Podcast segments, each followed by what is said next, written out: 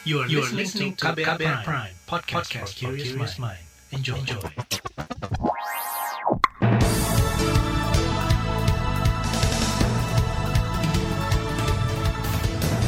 Selamat pagi saudara, senang sekali kami bisa menjumpai Anda kembali melalui program Buletin Pagi, edisi Senin dua Agustus dua ribu dua puluh satu, bersama saya Agus Lukman. Sejumlah informasi pilihan telah kami siapkan, diantaranya pemerintah didorong untuk konsisten meningkatkan tes dan pelacakan covid sembilan belas. Ratusan perempuan mengalami kekerasan sepanjang tahun lalu. Terlambat sepuluh bulan, insentif untuk tenaga kesehatan di Banyuwangi akhirnya cair. Inilah Buletin Pagi selengkapnya. Terbaru di Buletin Pagi. Penerapan pemberlakuan pembatasan kegiatan masyarakat atau P P K M level empat di sejumlah daerah akan berakhir hari ini. Juru bicara Kementerian Koordinator Bidang Kemaritiman dan Investasi, Jody Mahardi, melalui pesan singkat kepada K B R mengatakan nasib kelanjutan P P K M level empat rencananya akan diumumkan pemerintah pada hari ini. Sejak P P K M dengan tingkatan level diterapkan pada akhir Juli lalu, tren penambahan kasus baru positif covid sembilan belas masih di atas tiga puluh ribu hingga empat puluh ribu kasus per hari. Angka kematian juga masih tinggi di atas seribu orang per hari. Tidak hanya itu, kapasitas tes juga tidak konsisten. Jumlah spesimen yang diperiksa masih jauh dari target sebanyak empat ratus ribu tes per hari. Pada hari Minggu kemarin misalnya, Satuan Tugas Penanganan covid sembilan belas hanya mencatat ada seratus tujuh puluh ribuan spesimen yang diperiksa. Rendahnya tes juga berdampak pada lemahnya pelacakan kasus. Koordinator Tracing di Satgas Penanganan covid sembilan belas, Mas Dalina Pani, mengatakan pelacakan kasus memang menjadi aspek yang harus dievaluasi dalam penerapan P P K M level empat. tiga T itu adalah kunci utama dalam pengendalian. Jadi kunci utama, nggak bisa pengendalian itu awur-awuran. Pengendalian itu harus targeted. Artinya gini, kita memulai dari kasus terkonfirmasi. Kalau ditanya seberapa efektif, oh itu kunci utama. Yang pasti itu yang dilakukan karena itu efektif, mm-hmm. gitu ya. Terus pasti bertanya, apakah negara lain melakukan? Iya. Tetapi karena ini teknik pengendalian, mereka melakukannya tidak sangat detail ngomong. Koordinator Tracing di Satgas Penanganan covid sembilan belas, Mas Dalina Pane, menilai upaya pelacakan yang dilakukan pemerintah selama dua pekan terakhir tidak sesuai dengan tujuan awal, sehingga penanganan tidak maksimal. Mas Dalina mengatakan mulai hari ini, sistem pelacakan yang semula diambil alih Kementerian Kesehatan akan dikembalikan kepada Satgas covid sembilan belas. Sementara itu, Menteri Koordinator Bidang Perekonomian yang juga menjadi Ketua Komite Penanganan covid sembilan belas, Airlangga Hartarto, mengklaim bakal memperbarui sistem pelacakan dari model manual menjadi berbasis aplikasi. Di sejumlah daerah, saudara, pelaksanaan P P K M level empat juga belum signifikan menurunkan kasus positif covid sembilan belas. Misalnya di Provinsi Yogyakarta, bahkan Wakil Presiden Ma'ruf Amin menyoroti tingginya positivity rate atau rasio positif di provinsi tersebut. Sekretaris Daerah Provinsi D I Y, Kadarmanto Baskara Aji, mengklaim terus memaksimalkan pengetesan dan pelacakan untuk memutus mata rantai penularan. Sedangkan di D K I Jakarta, Gubernur Anies Baswedan mengklaim pembatasan mobilitas masyarakat melalui P P K M level empat cukup efektif menurunkan kasus aktif covid sembilan belas. Angkanya apa? Terlihat itu, kasus baru turun. Kalau kasus baru turun artinya penularan dalam dua minggu terakhir menurun sekali. Tanggal enam belas Juli di Jakarta ada seratus tiga belas ribu kasus. Hari ini, akhir Juli, dua minggu kemudian, tujuh belas ribu. Bayangkan, turun seratus ribu kasus aktif. Ini bukti konkret bahwa pembatasan mobilitas yang dikerjakan kemarin efektif. Meski begitu, Gubernur D K I Jakarta Anies Baswedan mengatakan angka penurunan kasus positif belum menggambarkan Jakarta aman dari covid sembilan belas. Anies mengatakan Jakarta aman jika tingkat rasio positif di bawah lima persen. Sedangkan saat ini rasio positif covid sembilan belas masih di atas lima belas persen. Kalangan legislator mendorong pemerintah untuk melakukan evaluasi menyeluruh terhadap pelaksanaan P P K M level empat. Pemerintah diminta untuk memperhatikan sejumlah persoalan yang masih muncul dalam penanganan pandemi. Ketua Komisi Bidang Kesehatan di D P R, Feli Estelita Runtuwe, mendesak pemerintah untuk meningkatkan tes dan juga pelacakan. Ia mengatakan kapasitas tes di Indonesia masih jauh tertinggal dari negara lain di ASEAN. Kritik juga disampaikan anggota Komisi Kesehatan D P R lain, Neti Prasetyani. Ia mendorong pemerintah untuk lebih memperhatikan fasilitas serta tenaga kesehatan untuk menunjang perawatan pasien covid sembilan belas. Pertama tentu saja dari aspek kesehatan kita harus memberikan perhatian ya kepada fasilitas kesehatan dan rumah sakit serta nakes. Karena bagaimanapun ketika kita bicara kasus aktif ini posisinya dirawat ya di rumah sakit. Nah, oleh karena itu kita meminta kepada pemerintah untuk bersungguh-sungguh mempersenjatai para nakes dan rumah sakit dengan yang dibutuhkan, oksigen, ya, kemudian juga ventilator dan sebagainya. Itu tadi anggota Komisi Bidang Kesehatan D P R Neti Prasetyani. Saudara, sorotan rendahnya pemeriksaan dan pelacakan atau testing dan tracing juga terus disuarakan para ahli.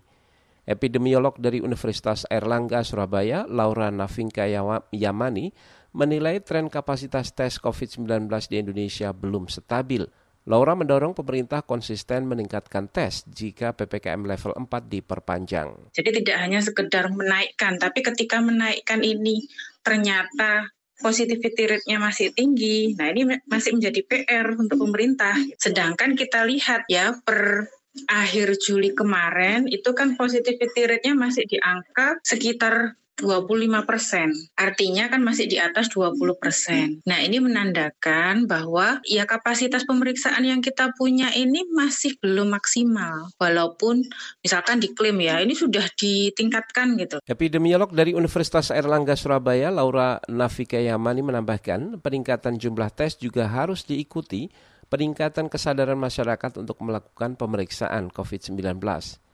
Jika masih banyak masyarakat yang enggan mengikuti tes, dikhawatirkan akan semakin banyak kasus positif yang tidak terdeteksi di lapangan. Saudara, organisasi guru menemukan pelanggaran sekolah tatap muka di masa pandemi. Informasi selengkapnya kami hadirkan sesaat lagi, tetaplah di Buletin Pagi K B R. You're listening to K B R Prime, podcast for curious mind. Enjoy!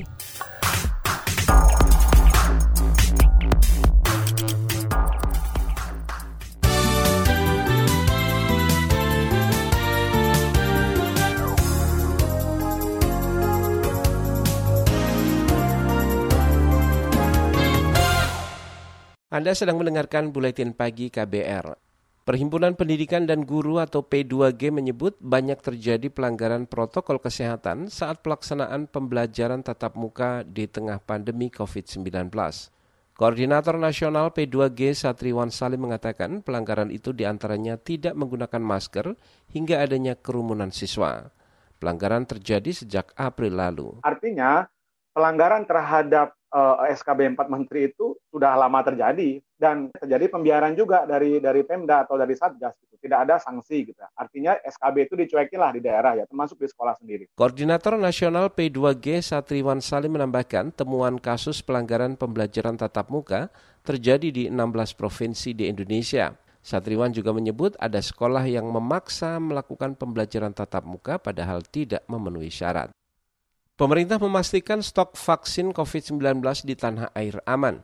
Ini disampaikan Menteri Koordinator Bidang Pembangunan Manusia dan Kebudayaan Muhajir Effendi saat mewakili pemerintah menerima kiriman tiga koma lima juta dosis vaksin covid sembilan belas siap pakai buatan Moderna pada kemarin. Dengan datangnya bantuan vaksin itu, Muhajir menjamin program vaksinasi di daerah bisa lancar kembali. Stok vaksin yang aman sangat diperlukan untuk mempercepat dan memperluas program vaksinasi dua juta per hari. Sesuai dengan arahan dari Bapak Presiden pada bulan Agustus ini. Hal ini penting karena semakin banyak penduduk Indonesia yang memiliki kekebalan, semakin baik di dalam melawan covid sembilan belas. Vaksin yang masuk dan beredar di Indonesia telah dipastikan aman, berkhasiat, dan juga halal. Dengan demikian, warga masyarakat tidak perlu ragu. Itu tadi Menteri Koordinator Bidang Pembangunan Manusia dan Kebudayaan Muhajir Effendi. Selain kiriman tiga koma lima juta dosis vaksin Moderna, hari ini Indonesia juga akan menerima kiriman vaksin jadi buatan AstraZeneca. Kiriman vaksin ke tiga puluh dua dan tiga puluh tiga ini merupakan hasil kerjasama bilateral dengan skema berbagi dosis atau hibah. Kita ke informasi hukum, Saudara. Yayasan Lembaga Bantuan Hukum Indonesia Y L B H I melaporkan ada dua ratus tiga puluhan perempuan menjadi korban kekerasan sepanjang tahun lalu. Ketua Bidang Advokasi Y L B H I Muhammad Isnur mengatakan, jumlah itu berasal dari seratus empat puluhan kasus yang terungkap di tujuh belas daerah. Korban terbanyak berusia sembilan belas hingga dua puluh sembilan tahun. Beberapa korban mengalami beberapa uh, kekerasan berulang gitu. Jadi uh, bukan hanya sekali, tapi uh, berulang, beberapa kali dia mengalami korban. Uh, ada lima ratus dua puluh enam tindakan kekerasan. Yang paling tinggi kita bisa lihat di sini adalah pelecehan seksual ya. Uh, seratus empat puluh sembilan orang itu mengalami pelecehan seksual. Ini menyumbangkan dua puluh delapan persen gitu dari korban. Berdasarkan catatan Y L B H I, ada sekitar seratus dua puluhan perempuan mengalami pemerkosaan dan kekerasan psikis. Di masa pandemi covid sembilan belas, lebih dari lima puluh orang juga menjadi korban kekerasan berbasis gender secara daring. Kita ke informasi mancanegara, Saudara. Polisi di Raja Malaysia bakal memanggil dan menginterogasi puluhan orang yang diduga sebagai penyelenggara dan peserta demonstrasi yang terjadi pada Sabtu lalu. Demonstrasi itu menuntut Perdana Menteri Malaysia Muhyiddin Yassin untuk mundur. Kepala Polisi di Raja Malaysia, Sani Abdullah, mengatakan aksi demonstrasi itu melanggar prosedur standar pencegahan covid sembilan belas. Dalam demonstrasi akhir pekan kemarin di Kuala Lumpur, ratusan orang mendesak Muhyiddin Yassin mundur lantaran dinilai gagal menangani pandemi covid sembilan belas. Pemimpin oposisi Anwar Ibrahim juga menyerukan desakan serupa. Kita ke informasi olahraga dari ajang Olimpiade Tokyo. Ganda putri Indonesia Greysia Polii dan Apriyani Rahayu hari ini akan berlaga di partai final bulu tangkis Olimpiade Tokyo. Greysia dan Apriyani akan menghadapi ganda putri dari Tiongkok Che Ching Chen dan Jia Yifan. Secara rekor pertemuan, Greysia dan Apriyani lebih sering kalah. Dari sembilan kali pertemuan, ganda putri Indonesia itu hanya tiga kali menang. Pelatih ganda putri Indonesia Eng Hian meminta masyarakat tidak terlalu berharap supaya anak asuhnya itu bisa bermain lepas. Di nomor lain, tunggal putra Indonesia Anthony Ginting gagal melaju ke final setelah kalah dari wakil Tiongkok Chen Long. Di perebutan medali perunggu, Anthony Ginting akan menghadapi Kevin Cordon dari Guatemala. Hingga minggu kemarin, Saudara, Indonesia menempati peringkat lima puluh tujuh dengan raihan satu perak dan dua medali perunggu.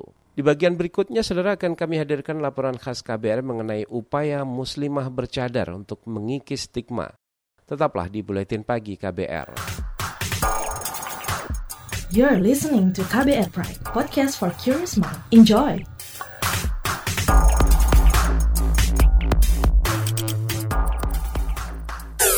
Commercial break.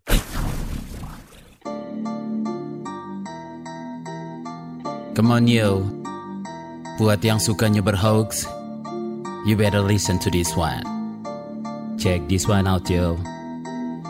Hati-hati kalau baca kabar hoax, jangan langsung disebar kabar yang hoax. Kalau mau tahu kabar benar atau hoax, dengerin Cek Fakta yang pasti, bukan hoax. Dengerinnya setiap Senin yang jelas bukan hoax. Cuma ada di k b r prime dot i d hoax. Dan aplikasi podcast lainnya. Hoax. Sudah cukup-cukup hoaxnya? Hoax. Cukup. Jaga emosi, tahan jari, verifikasi sebelum dibagi. Saya Ari Bowo Sasmito, Ketua Komite Pemeriksa Fakta Mafindo. K B R Prime, podcast for curious mind.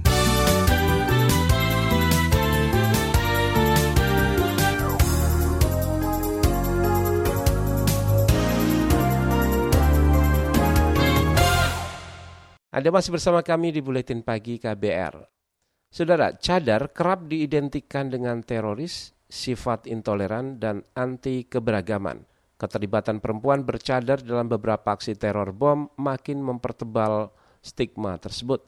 Padahal di realita, fenomena cadar tidak tunggal. Di Makassar, Sulawesi Selatan, ada sekelompok muslimah bercadar yang menolak pasrah di stigma dan didiskriminasi. Jurnalis K B R Mutia Kusuma Wardani mengulik perjuangan mereka memperkenalkan wajah cadar yang lebih ramah. Berikut kisahnya bagian pertama. Kita bermimpi Makassar bisa menjadi kota yang toleran untuk semua agama. Kita semua berbaris di depan gereja. Ada pemandangan tak biasa. pada aksi mengecam tragedi bom Makassar, Sulawesi Selatan akhir Maret dua ribu dua puluh satu lalu. Aksi solidaritas lintas iman digelar di Gereja Katedral dan Monumen Mandala, Makassar. Jadi kita akan membuka rangkaian acara ini dengan bersama-sama menyanyikan lagu Indonesia Raya. Mereka menyanyikan lagu Indonesia Raya yang dipimpin seorang perempuan bercadar merah jambu. Namanya Ainun Jamilah. Setiap terjadi bom, teror, pasti saya sangat khawatir. Sampai saya selalu berdoa, jangan sampai pelakunya lagi-lagi orang bercanda. Tapi ternyata lagi-lagi itu terjadi. Terjadi, terjadi, terjadi terus. Dan itu yang menjadi apa ya? Keterlibatan perempuan bercadar dalam teror bom Makassar mempertebal stigma teroris yang selama ini coba dikikis Ainun. Ia pun kerap menerima getahnya. Ketika masuk tempat-tempat keramaian, yang pasti kita itu dicurigai. Apalagi banyak bom dan lain-lain teror yang kemudian memakai simbol seperti ini. Nah itu kemudian menjadi stigma yang sangat besar.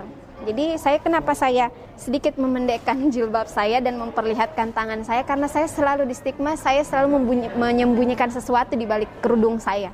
Itu di kampus ketika beberapa dosen khawatir, ada yang curiga, prasangka terhadap saya bahwa saya akan memanipulasi nilai, ikut ujian, kemudian orang lain menggantikan. Saya membuktikan itu. Alumni filsafat Universitas Islam Negeri Alauddin Makassar ini bercadar sejak dua ribu lima belas lalu. Kala itu penolakan muncul dari keluarganya. Mereka khawatir hidup Ainun bakal sulit karena cadar terlanjur di stigma masyarakat. Ibu saya adalah orang paling menentang, sekalipun beliau yang menjahitkan cadar pertama saya. Jadi cadar pertama saya itu tidak saya beli, tapi dijahit oleh ibu saya sendiri. Tapi ibu saya bilang, kamu pakai-pakai aja. Kalau kamu mau pakai, pakai, tapi nggak usah seterusnya gitu. Itu maunya ibu. Ainun tak menampik, pernah berada di lingkungan dengan pemahaman Islam yang tertutup. Namun, pikiran kritis dan terbuka membuatnya lebih toleran, termasuk dalam memaknai cadar. Alhasil ia dijauhi teman-teman lamanya.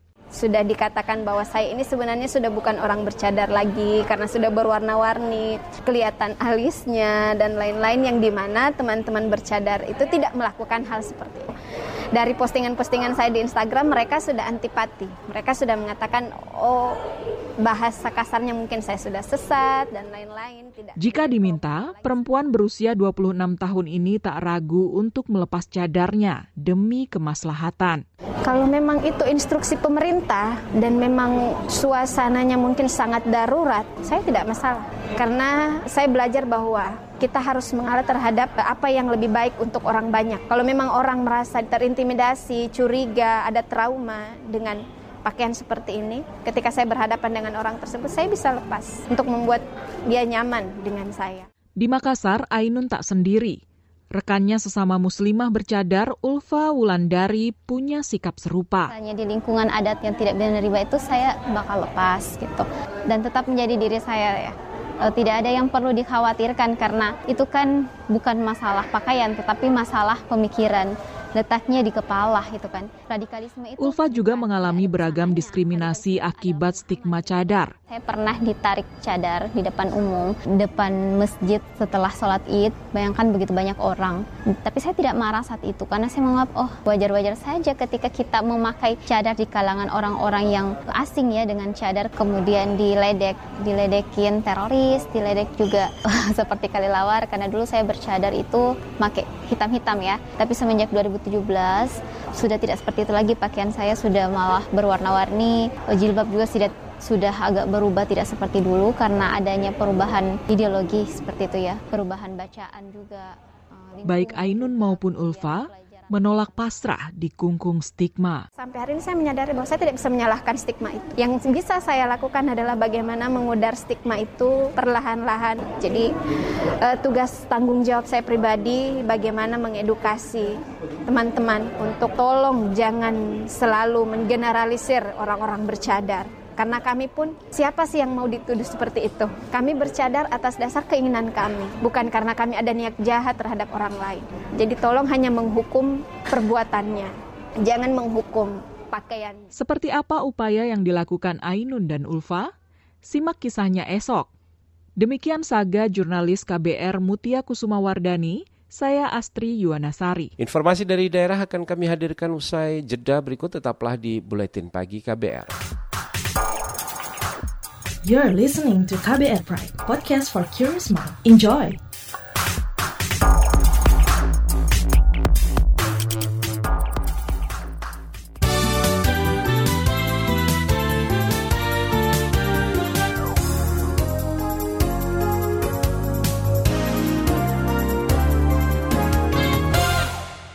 Inilah bagian akhir Buletin Pagi K B R. Gubernur D K I Jakarta Anies Baswedan tetap akan memberlakukan syarat vaksinasi untuk berkegiatan di luar rumah termasuk ke pasar. Anies menganggap syarat itu tidak memberatkan masyarakat. Apalagi Anies mengatakan lokasi vaksinasi di ibu kota sudah banyak tersebar dan masyarakat bisa mendatanginya untuk mendapatkan suntikan vaksin. Sebelumnya, Gubernur D K I Jakarta Anies Baswedan berencana menerapkan syarat vaksinasi bagi masyarakat yang hendak ke pasar saat sektor itu mulai dibuka. Ia mengatakan vaksinasi menjadi harga mati bagi warga Jakarta untuk kembali beraktivitas. Kita ke Jawa Timur, saudara. Pemerintah Kabupaten Banyuwangi akhirnya mencairkan insentif sembilan ratusan tenaga kesehatan yang sempat mandek sejak Oktober tahun lalu. Insentif untuk periode Oktober dua ribu dua puluh hingga Maret dua ribu dua puluh satu dicairkan dari dana A P B D dengan anggaran tiga puluh satu miliar rupiah. Bupati Banyuwangi Ipuk Festian Dani mengatakan insentif diberikan untuk tenaga kesehatan yang bekerja menangani covid sembilan belas baik di rumah sakit maupun di puluhan puskesmas. Ya, jadi ini untuk sembilan ratus enam tenaga kesehatan, baik itu dokter, baik itu perawat, baik itu bidan, dokter itu semua, dokter spesialis juga dapat, lalu apoteker juga ada, beda-beda pasti, beda-beda antara dokter, lalu perawat, bidan, apoteker sesuai dengan jenjangnya. Bupati Banyuwangi Ipuk Festian Dani merinci nominal insentif untuk dokter spesialis sebesar lima belas juta rupiah, dokter umum sepuluh juta rupiah, perawat atau bidan tujuh koma lima juta rupiah, dan tenaga kesehatan di puskesmas sebesar lima juta rupiah. Kita ke Papua. Kementerian Koordinator Bidang Perekonomian akan memberikan bantuan lima puluh unit konsentrator oksigen untuk Provinsi Papua. Dikutip dari Antara, Ketua Harian Satgas covid sembilan belas Papua, William Manderi, mengatakan bantuan konsentrator itu diharapkan bisa membantu produksi oksigen di rumah sakit. Sebelumnya ketersediaan oksigen di Papua mulai menipis, terutama di Kabupaten Jayapura dan Kabupaten Kerom. Informasi tadi, saudara, menutup jumpa kita di Buletin Pagi hari ini. Pantau juga informasi terbaru melalui Kabar Baru, situs k b r dot i d, Twitter kami di akun et berita k b r, serta podcast di alamat k b r prime dot i d. Akhirnya saya Agus Lukman bersama tim yang bertugas undur diri. Salam.